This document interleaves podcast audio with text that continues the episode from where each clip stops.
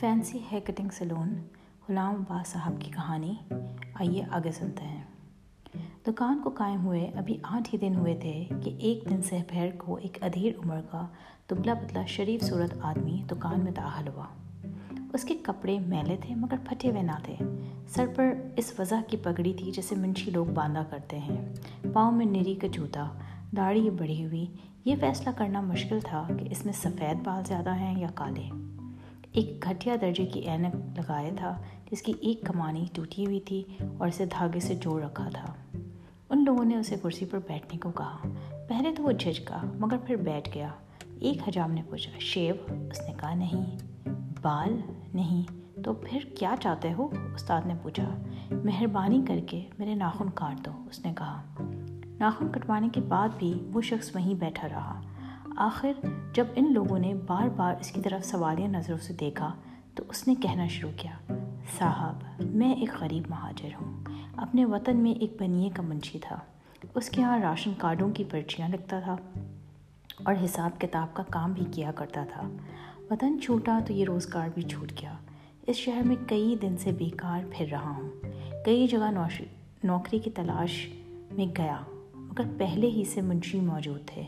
اگر آپ مجھے کوئی کام دلوا دیں تو عمر بھر احسان نہ بھولوں گا میں۔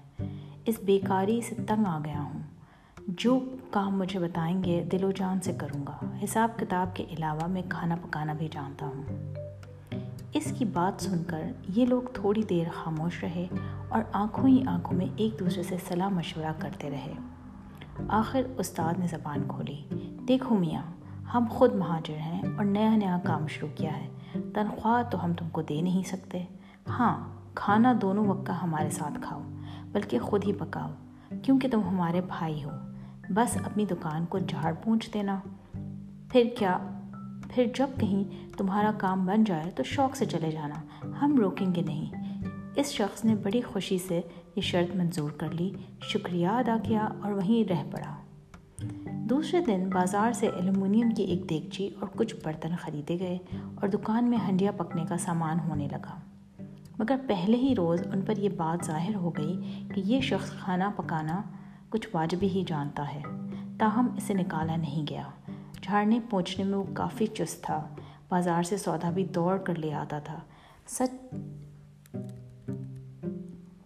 سچ یہ ہے کہ ایک شخص جو آٹھ پیر غلامی کرنے کو تیار تھا خط پتر لکھ سکتا تھا، حساب کتاب جانتا تھا، آقاؤں سے ادب سے پیش آتا تھا۔ تو دو وقت کی روٹی پہ کچھ مہنگا نہ تھا۔ یوں ہی دن گزرتے رہے، یہاں تک کہ دکان کھلے دو مہینے ہو گئے۔ اس عرصے میں دکان نے خاصی ترقی کر لی تھی۔ ان لوگوں نے اس کے لیے کچھ نیا فرنیچر بھی خرید لیا تھا۔ شیمپو کے لیے بیسن وغیرہ بھی لگوا لیا تھا۔ اور تھوڑی تھوڑی رقم ہر ایک نے بچا بھی لی تھی۔ تیسرا مہینہ ابھی آدھا ہی گزرا تھا کہ ایک دن صبح ہی صبح استاد کو اپنے بیوی بچوں کی یاد ستانے لگی۔ دوپہر ہوتے ہوتے وہ ٹھنڈی ٹھنڈی سانسیں لینے لگا۔ تیسرے پہر اس کی اداسی، اس کی اداسی اور بھی بڑھ گئی۔ شام ہونے سے پہلے اس نے اپنے ساتھیوں سے چار دن کی چھٹی لی اور بیوی بچوں کو لے کر آنے کے لیے روانہ ہو گیا۔ جو کوئی دو سو میل دور کسی شہر میں اپنے رشتہ دار کے دروازے پر ناخواندہ مہمان بنے تھے۔ استاد نے چار دن میں لوٹ آنے کا وقع وعدہ کیا اور بڑی بڑی قسمیں کھائی تھیں، مگر واپسی میں پورے پندرہ دن لگ گئے۔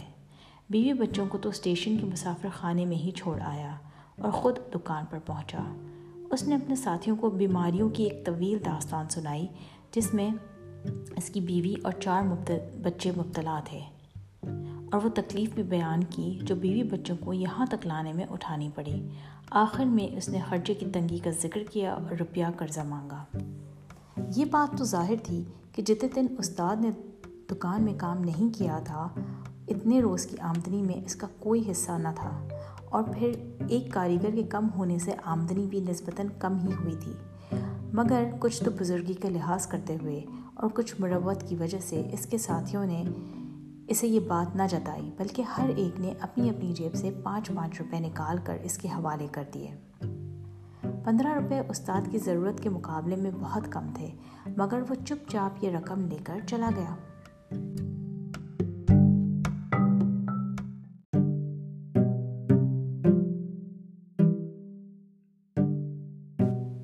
فینسی ہے کٹنگ سلون آئیے آگے سنتے ہیں۔ دوسرے دن سے پھر چاروں آدمی کام میں لگ گئے۔ اب تک تو ان کا یہ قاعدہ رہا تھا کہ گاہکوں سے اجرتیں لے لے کر اپنے ہی پاس جمع کرتے اور رات کو دکان بڑھاتے وقت ساری رقم اکٹھی کر کے آپس میں برابر تقسیم کر لیتے۔ دکان کے رکھ رکھاؤ ٹوٹ پھوٹ اور اپنے اور اپنے نوکر کے کھانے پینے پر جو رقم خرچ ہوتی، اس میں وہ چاروں برابر کے ساتھی تھے۔ مگر استاد نے دوسرے ہی دن باتوں باتوں میں اپنے ساتھیوں سے کہہ دیا کہ بھائی، میں بیوی بچوں والا ہوں پردیس کا معاملہ ہے، ان کو اکیلا کیسے چھوڑ سکتا ہوں؟ اس لیے رات کو میں ان کے پاس سویا کروں گا۔ اور دوسرا یہ کہ میں کھانا بھی ان کے ساتھ کھایا کروں گا۔ آج سے تم کھانے پینے کے خرچ سے میرا نام نکال دو۔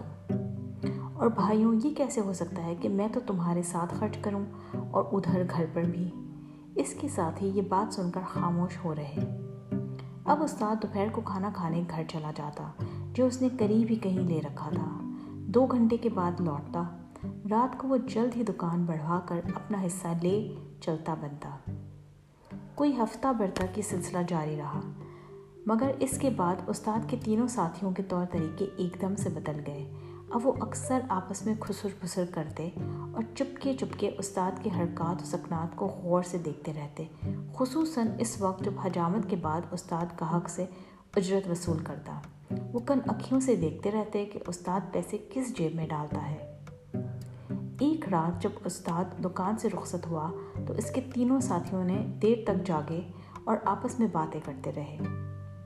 انہیں استاد کے خلاف کئی شکایتیں تھیں جنہیں وہ اب تک بڑے صبر سے درگزر کرتے رہے۔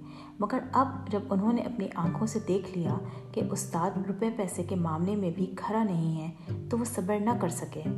انہوں نے استاد کی دھوکہ بازی کی روک تھام کے لیے بہت سی تجویزیں سوچیں، مگر کسی پر دل نہ جمع آخر بڑی رات گئے، ایک ترکیب ان کے ذہن میں آئی اور وہ اطمینان سے سو گئے۔ دوسرے دن جب استاد دکان پر آیا تو ان تینوں نے آپس میں لڑنا جھگڑنا شروع کر دیا۔